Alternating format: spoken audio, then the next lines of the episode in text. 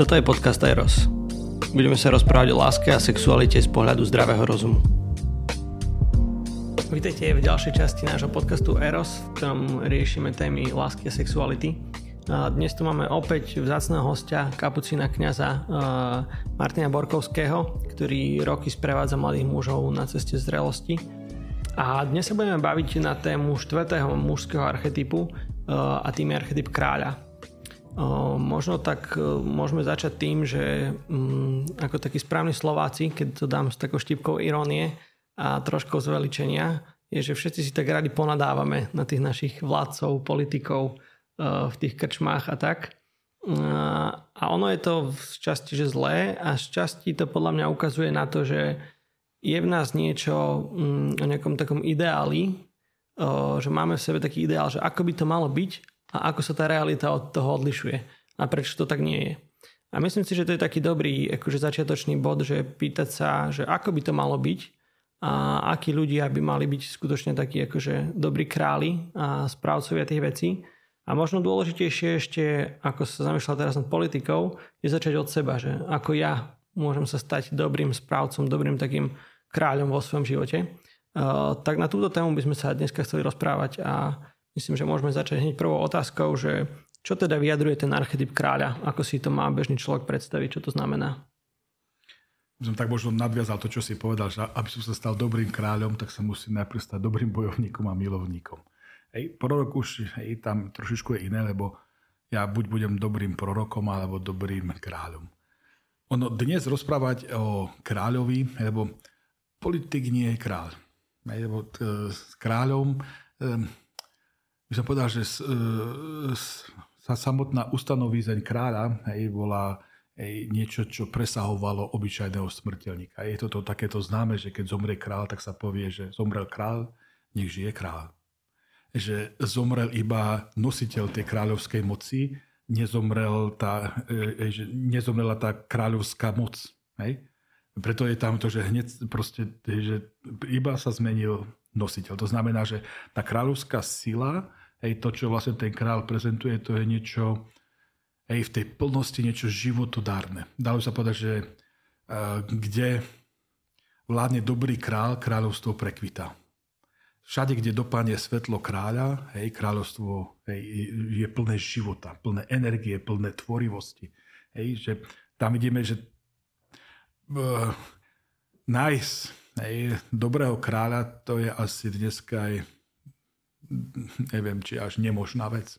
Lebo my tomu nerozumieme. My stále musíme ostať, že my tým archetypom nerozumieme. Dnešný človek nevie čítať mýty, nevie čítať poéziu, hej, lebo my máme skôr to také technické, matematické myslenie. Chceme všetko vyratať, hej, nejako zaškatulkovať, hej, definovať, ale archetypy sú o skúsenosti.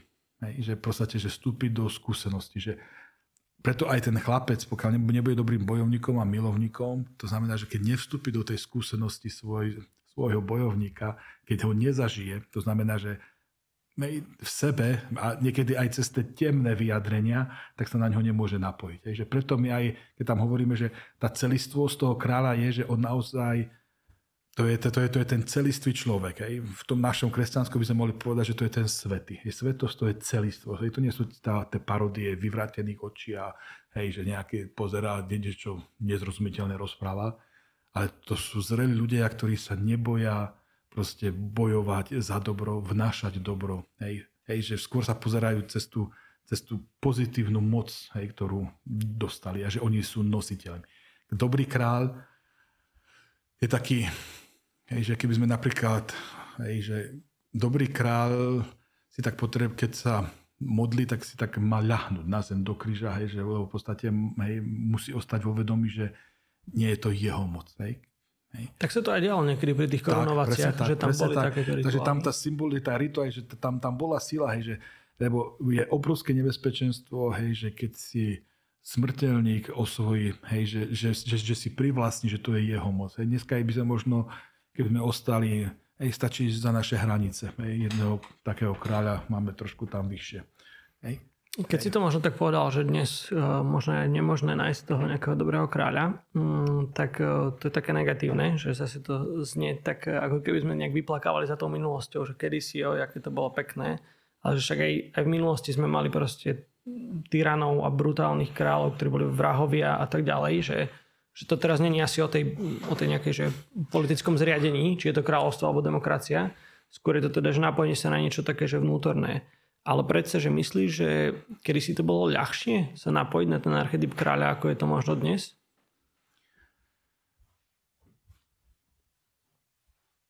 Ja si myslím, že áno, aj, lebo už aj tu, keď sa pozrieme, že, že keď tá, tá skúsenosť alebo tá múdrosť sa odovzdávala práve aj cez to rozprávanie týchto mýtov hej, že, a že oni sa čítali trošku inak. Hej. Nebolo to tam takéto... Ja to, možno, aby som tak lepšie ešte ukázal, že Hej, že aby sme, lebo te, už samotné to slovo mýt, hej, to si mnoho ľudia pod tým predstavia, že to je niečo nevedecké, nevedecké a tak, hej, ale to je presne to, čo by sme nechceli, hej, že tak by som to možno ukázal, že dnes napríklad eh, ľudia nevedia čítať poéziu. A vidíme, že lebo to technické a matematické a takéto striktné vedecké myslenie proste hej, nevie tú poéziu odhaliť. Ale my vieme, že poézia vie niekedy pravdu odhaliť hĺbšie, vie povedať niečo tým svojim jazykom tak hlboké, že keď... Hej, že to nedokáže nejaká tak, definícia tak, alebo tak, nejaké... Tak, tak. Uh-huh. Hej, hej, Dneska sa aj hovorí, že dneska aj máme tie umelé inteligencie, ktoré dokážu napísať poéziu, ale napriek tomu tá hĺbka tam nie je. Ne? Že, proste, že, že to není len o skladaní slov. A o tom sa my vlastne bavíme, že sa nám niečo toto stratilo, čo bola kedy, hej, že tá poézia, hej, ona bola veľmi dôležitá hej, a že ona je stále kľúčová. Ale ako nále sa nám vytráca poézia, vnímanie poézie, že je to jeden tiež komunikačný kanál hľadania pravdy, ja, že my cez ňu niečo vyjadrujeme, niečo veľmi zásadné, máme problém. A keď sa pozrieme spätne do tej histórie, tak my vidíme, že tá poézia hej, bola tak by som povedal, braná vážnejšie. Ale my keď ešte, ešte hlbšie, napríklad vidíme aj krízu náboženstiev a tak, lebo v podstate aj všetky tie duchovné spisy, hej, oni tiež pracujú s obrazom. Hej, to je symbolika, hej, ktorá, že chce nejakú pravdu povedať hej, cez ten obraz. Hej. A my keď to nevieme čítať, my dneska sme zabudli čítanie týchto obrazov, preto ani tie archetypy, hej, už my, my sme to aj hovorili, že to není, hej, že niek, niektorí by chceli, tak dobre, tak mi povedz, ako k tomu môžem dôjsť, hej, ja toto spravím. Hej. Návod. Exodus, hej, že daj, toto všetko spravím hej, a už budem celistvý a tak ono to tak nefunguje. Hej. Lebo tá celistvosť to je naozaj, že človek vstúpi do takej do skúsenosti svojho vlastného života a že neutečie z neho. Že to je cesta. A že ani nehľadá tie ľahké úniky. Že by som povedal, že niekedy aj v tej bolesti ostane. Lebo ja môžem byť kráľom aj vo svojej firme. Hej, je to, podľa čoho spoznáme toho kráľa. To znamená, že na tú tvoju otázku je, že aj dnes môžu byť dobrí králi. Hej. Hej, v politike to je otázka. Hej. Hej, tam, tam Hej, že či, lebo už ako sme hovorili pri tom prorokovi a tam sme hovorili, že, hej, že dnes politici skôr hovoria to, čo chcú ľudia a podľa toho, že ktorá väčšina viac kričí, tak to sa hovorí. Hej, že v podstate nejde o pravdu, lebo vlastne pravda neexistuje. Nie? Hej, ale tieto mýty, oni pracujú naozaj s tou pravdou a kráľovská energia je o tom, že naozaj hej, ja viem, že tá moc mi je prepožičaná, že ona nevychádza zo mňa. Hej? Preto aj tento archetyp sa nám dnes veľmi ťažko chápe, ale je možný. Napríklad naozaj dobrého kráľa spoznáme veľmi jednoducho. Hej. Môže to byť uh, učiteľ v triede, ktorý naozaj podporuje, že chce, aby tie jeho žiaci boli mudri, aby rozvíjali tie svoje dary, zručnosti. Môže to byť otec v rodine, ktorý podporuje svoje deti, svoju ženu, hej, dáva im priestor, aby, aby sa stávali samými sebou. Možno, aby ho aj prerastli. Aby ho aj, dokonca, aby ho aj prerastli, presne tak. A že on si ešte aj vyberá, že chce, aby rozvinuli a, aby, a teší sa z toho, že, že sú lepšie, lebo v podstate... Necíti sa tým ohrozený. Tak, presne tak. Ten zlý král sa cíti tým ohrozený. Hej, zlý král udusí všetku tvorivosť, lebo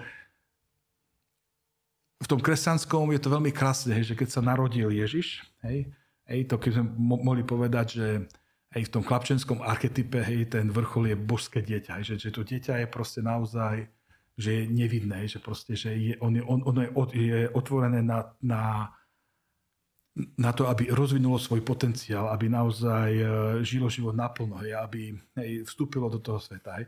A je tam taká pekná, hej, niektorí tí autori hovoria, že áno, že kde sa narodí Božie dieťa, tak hej, vždy na blízku čia Herodes.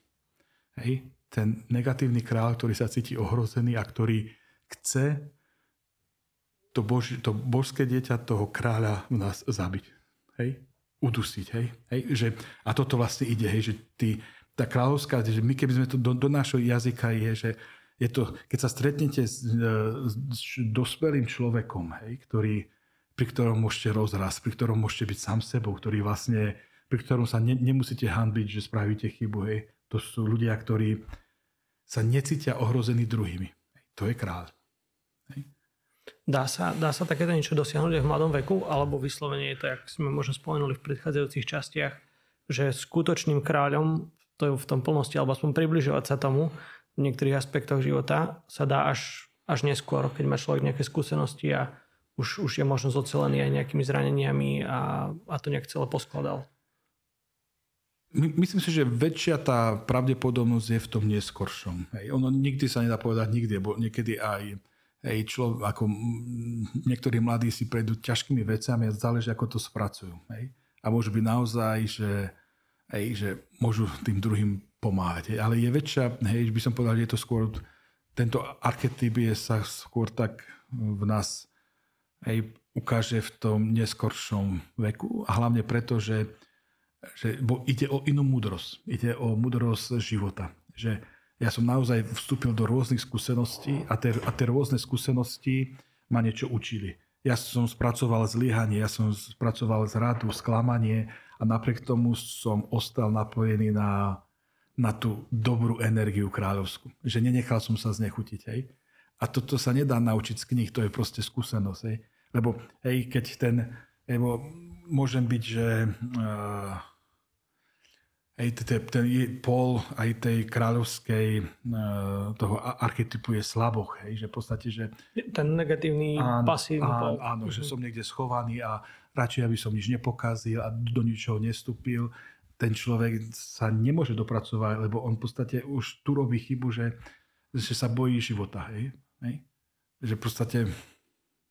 To je vlastne, keď sa teda vrátime zase k nejakým tým biblickým príbehom, myslím, že to nájdeme aj v iných kultúrach, ale teda v našom kontexte je toto asi najzrozumiteľnejšie, že keď ten král vyhreší toho sluhu, ktorý zakopal ten talent, nie? že on sa bál investovať, áno, bál áno, sa áno. Vstúpiť do toho života možno aj s tými rizikami, ale e, rozumiem, že sa bál do toho vstúpiť. Ja mám možno už taký ten pekný, keď sme ten biblický príklad, ja vlastne tu som chcel spomenúť, že to je král David a král Šaul. Je vlastne dvaja králi. A tam je krásne vidieť, hej, že ako ten negatívny archetyp kráľovskej moci a ten pozitívny. A je veľmi krásne, že čo sa myslí pod tým pozitívnym. Jež vidíme, že král, tie biblické postavy, oni sú nádherné v tom, že oni sú veľmi ľudské. Že oni, všetky biblické postavy majú svoj kas. Aj tu vidíme, že možno, že čo je to tá celistvo. Že tá celistvosť není bez že som bez kazu, bez slabosti. Hej. Taká sterilita. To je, to, to, to je nereálnosť. Hej. Takže vidíme, že tá Biblia nám ukazuje, že tá zrelosť je, že sú tam aj tie slabosti, bo vidíme kráľa Davida, hej, ktorý uh,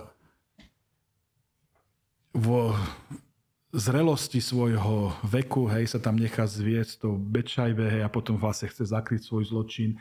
A tam veľmi krásne vidieť, prichádza prorok Natan a hovorí, že ty si ten muž, ktorý, hej, má to na svedomí. V čom je král, v čom je David veľký? Nie v tom, že podľahol pokušeniu. On je veľký v tom, že povedal, že áno, ja som to že on si dokázal pripustiť chybu. A, že, a pritom ako král mohol toho proroka dať úplne odstraniť. Hej. Prorok Natan aj prorok Samuel zomreli prirodzenou smrťou, čo je obdivuhodné. Hej. Ale to ukazuje, že ten král bol, bol veľký. Hej, že, a že on vždy vedel, aj keď spravil chybu, nakoniec vedel ju zobrať na, na seba a nie zodpovednosť. A to nám ukazuje o takej zrelosti toho kráľa. Lebo král to je aj moc. To je aj o rozhodovaní, a nie je to, že to, že som král, že teraz sa iba vždy dobre rozhodnem. Hej? Hej? Lebo sa hovorí, že keď tam ten David sa nechal zviesť tou Bečabe, tak to bolo o tom, že sa mu nechcel ísť už bojovať. Hej, tam, už tam poslal iba svojich vojakov a on sa hore nudil. že, úplne krásny obraz. Hej. Ale, ke, ale keď sa pozrieme... Že zase to bolo možno odpojené od toho archetypu tak, bojovníka. Tak, tak. Ale keď sa napríklad pozrieme aj na kráľa Davida, keď ideme do jeho mladosti, tak my vidíme, že už ako milovník, hej, že je tam taký pekný príklad, že ako zapasil s levom, hej, ale prečo s ním zapasil? Nie preto, aby si dokázal, že aký je hrdina, ale on zapasil preto, lebo ten lev mu chcel zožrať ovečky. Že vlastne ochraňoval tú nevinnosť. Vidíme, že ako je napojený na toho milovníka. Keď išiel bojovať proti tomu Goliášovi, tak dali mu to všetko brnenie, hej, ktoré, v ktorom nevedel chodiť. A on povedal, že tak toto nie, lebo on vedel, že ne, ne, nebojuje boj za seba, ale bojuje za pána. Je, že v podstate dobrý bojovník potrebuje, by som povedal, kráľa, ktorý mu povie, aký boj má vybojovať. Je, že vidíme, ako sa nám tie archetypy prepájajú. A na tom kráľovi Davidovi je to úplne nádherné vidieť. Hej? A potom je tam kráľ Saul, ktorý ide presne opačne. Hej? Cíti sa ohrozený Davidom, chce ho zabiť hej? a David ako reaguje, hej? že nejde pomstou hej? a mohol by zabiť, mal príležitosť, že ho zabije. Hej? Že na pochopenie archetypu kráľa títo dvaja uh-huh. hej, králi sú úplne nádherní. Hej. Oni krásne ukazujú. Hej. Môžeme povedať, že vlastne David bol kráľom ešte predtým, ako sa oficiálne stal kráľom. Nie? Že on sa správal kráľovsky. Lebo on bol pomazaný ešte ako chlapec za kráľom. Ale že to kráľovstvo v ňom, že hej, bo prišiel porok Samuel a on ho pomazal ešte ako chlapca. Ako mladenca, neviem koľko mal, 16, 17, 18 rokov. Hej. Ale to neznamená, že už teraz že musel hej, tú kráľovskú moc, ona v ňom dozrievala. Hej. Hej, že, a to je, že tam je úplne ten obraz krásny. A ono, dalo by sa povedať, že každý muž má v sebe to kráľovské pomazanie, aby sa stal tým kráľom. Hej. Len e, potrebuje hej, vstúpiť do tých zápasov, potrebuje hej, napojiť sa na tú svoju energiu. Vidíme, že nie vždy ju zvládne, aj ten David to nezvládol. A Hej, a napriek tomu hej, je to Boh, ktorý hovorí práve Davidovi, že to je muž podľa môjho srdca. Čo je asi najväčšie vyznamenanie. Hej, že tam sa to nám... nebol práve dokonalý, hej? Že v takom presne zmysle, že by hej, nikdy nič zle neurobil. A toto nás vyrušuje, že my by sme radi chceli, hej, a nie iba, by som povedal, v duchovnom, my to niekedy vidíme aj, hej, že keby sme sa vrátili, hej, my do, do našej politiky, že my hej, tiež hľadáme takých tých bezchybných hej, politikov, Hej, a keď nie sú, a, a keď, hej, potom máme médiá, ktoré hľadajú hneď tie chyby, hej, a keď nájdu, tak teraz hej, začne hodná čarodejnice. Hej, že nám chýba taká prirodzená zrelosť, že čo to je vlastne ten, ten, ten zrelý človek. Hej. Hej. Pre mňa osobne, hej, že človek, ktorý si pripustí, že tu zlyhal, je dôveryhodnejší ako ten, ktorý sa tvári, že nikdy nezlyhal. Už v predchádzajúcom diele sme sa dotkli toho, že mm, aké dôležité je spojenie týchto dvoch archetypov proroka a kráľa. Tak možno, ak by si niečo o tomto povedal, že ako súvisia a, a tiež ma zaujalo to, že, že ako keby človek nemôže byť v plnosti aj zrelým prorokom, aj zrelým kráľom, že skôr sa tie archetypy nejak doplňajú. Ako si to myslel? Možno by som ostal aj pri tom kráľovi Davidovi a, hej, a prorokovi Nátanovi a Samuelovi, hej, že v podstate uh, oni boli takým svedomím toho kráľa. Hej? Ale e,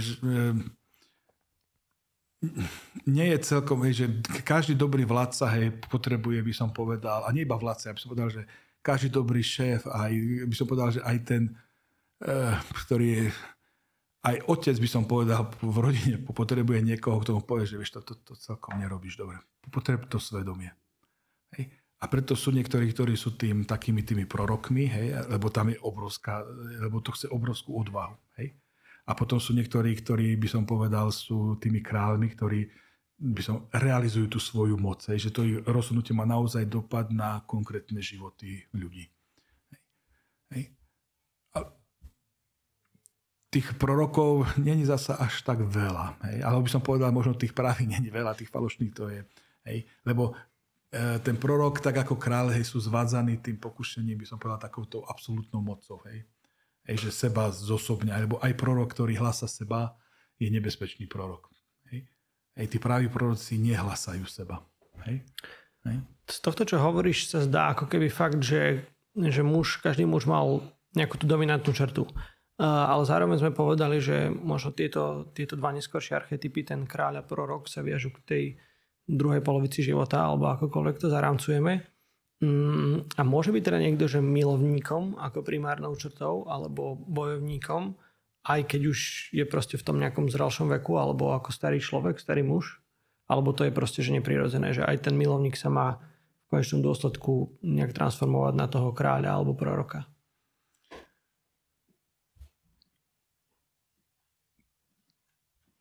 Ako som hovoril, že každému mužovi je nejaký ten archetyp hej, blízky. A keby sme mohli povedať tak, že ten milovník to je tá samotná tvorivá energia. Hej, že král odpojený od milovníka hej, bude, by som povedal, tvrdý zákonodárca, ktorý bude hej, vyžadovať hej, úplne do písmena naplnenie hej, všetkej tej byrokracie a tých zákonov. Hej, keď tam vstúpi milovník, tak sa stáva ľudským. Hej lebo vie, že nie všetko sa dá, každá, nie každá ľudská skúsenosť sa dá hej, zahrnúť do nejakého zákona. A nie je to ani potrebné. Hej. Ale keď sme hovorili napríklad o milovníkov, máme, myslím si, že, že umelci hej, sú, že je primárny. Ja keby som ostal, že mnohí svety, napríklad náš svätý František z Asisi, hej, tak on bol primárne milovník. Hej. Lebo on bol napojený úplne, on vnímal, lebo tí milovníci, oni vnímajú to prepojenie sveta so všetkým. Hej. Hej, keď si čítame tu jeho slávnu piesen Slnka, hej, tak tam on je úplne prepojený na celé to stvorenstvo. Hej. Ale nemusíme, môžeme ísť aj napríklad, keby sme išli do inej kultúry, hej, sediaci pík, hej, veľký načelník Siuxov, hej, e, tam keď som čítal jeho životopis, to je úplne nádherné, ako on, hej, by som povedal, bol aj načelník, ale bol aj milovník obrovský, že tam je presne sú tie príhody zaznamenáte, že sa vtačík mi rozprával, že takéto vnímanie, tá, ešte tá spiritualita tých hej, severoamerických indiánov, hej, že oni, hej, by som povedal, že tam, by som povedal, v celej tej spirit, v tej ich uh, kultúre ten milovník je dominantný. Hej. Hej, že to bolo, že tam hej, napríklad v tých kultúrach mať vlastníctvo, hej, to bol bohatý aj by zhromad, tak ten by bol na výsmech. Hej. Tam ten, ktorý rozdával, bol ten, ktorý bol uh, vážený. Hej, že tam tá, tá kultúra úplne in, inak fungovala, hej, že čo my si tak môžeme spýtovať svedomie, hej, že my sme o tom rozprávali, aj vedie, ktorí tie, tie indiánske kmene, aj keď prišiel že Jan Pavel II tam, tak mu vrátili Bibliu, lebo mu povedali, že, hej, že my sme to žili, hej, že to, to vy skôr potrebujete. Hej, že, ale že my to vidíme, hej, že naprieč, že, že, že aj v kultúrách, aj v tých jednotlivcoch, hej, že naozaj sú aj bojovníci, ktorí hej, že bojujú za dobrú vec. Hej. Hej, že proste, a že naozaj sú to tí, ktorí vedia, hej, tak, hej, že sa do toho tak vrhnúť. Hej, a my týchto ľudí potrebujeme. Oni sa stávajú takými, hej, že vedia natchnúť. Hej. Hej, takže že preto to poviem, že to nie je o tom, že my vlastne potrebujeme všetky tie štyri archetypy v nás nejako vnímať, hej, ale potrebujeme tak ostať v tom tak slobodne, hej, že hej, ono je to také zložitejšie, že nejde o to teraz, že musím sa stať každý kráľov, nie. Lebo tam máme, neviem, ako už som to tak povedal, že, každý človek tak, je mu nejaký ten archetyp, by som povedal, taký bližšie, kde sa tak cíti doma. Neviem to tak lepšie popísať. Mm-hmm. Ale predsa, že zdá sa, že ten král, alebo ten archetyp toho kráľa je v tomto špecifický, že, že tak korunuje tie ostatné archetypy, že ich tak spája. Nie? Že, mm... On aj ten umelec hej, potrebuje napojený na toho kráľa, hej, lebo ten kráľ dáva, dáva by som povedal, že hovorí, že, že ktoré boje sa oplatia bojovať. Hovorí mu, že do ktorého tvorivého projektu sa oplatí ísť. Hej. A že či to prináša, lebo vlastne cez, ja cez toho kráľa hej, dávam tomu svojmu milovníkovi priestor, že či bude, keď je môj král pozitívny, že naozaj je to ten kráľ, ktorý hej, prináša život do svojho kráľovstva. Hej, keby sme sa pozreli, hej, že pánovi prstenov je to ten Aragon, hej, ktorý hej, hej, buď priniesie život, alebo potom by to bol Sauron, ktorý priniesie naozaj do celej tej zemi hej, tú temnotu. Hej. A je veľmi dôležité, že či tam mám Aragona alebo Saurona. Hej, takže...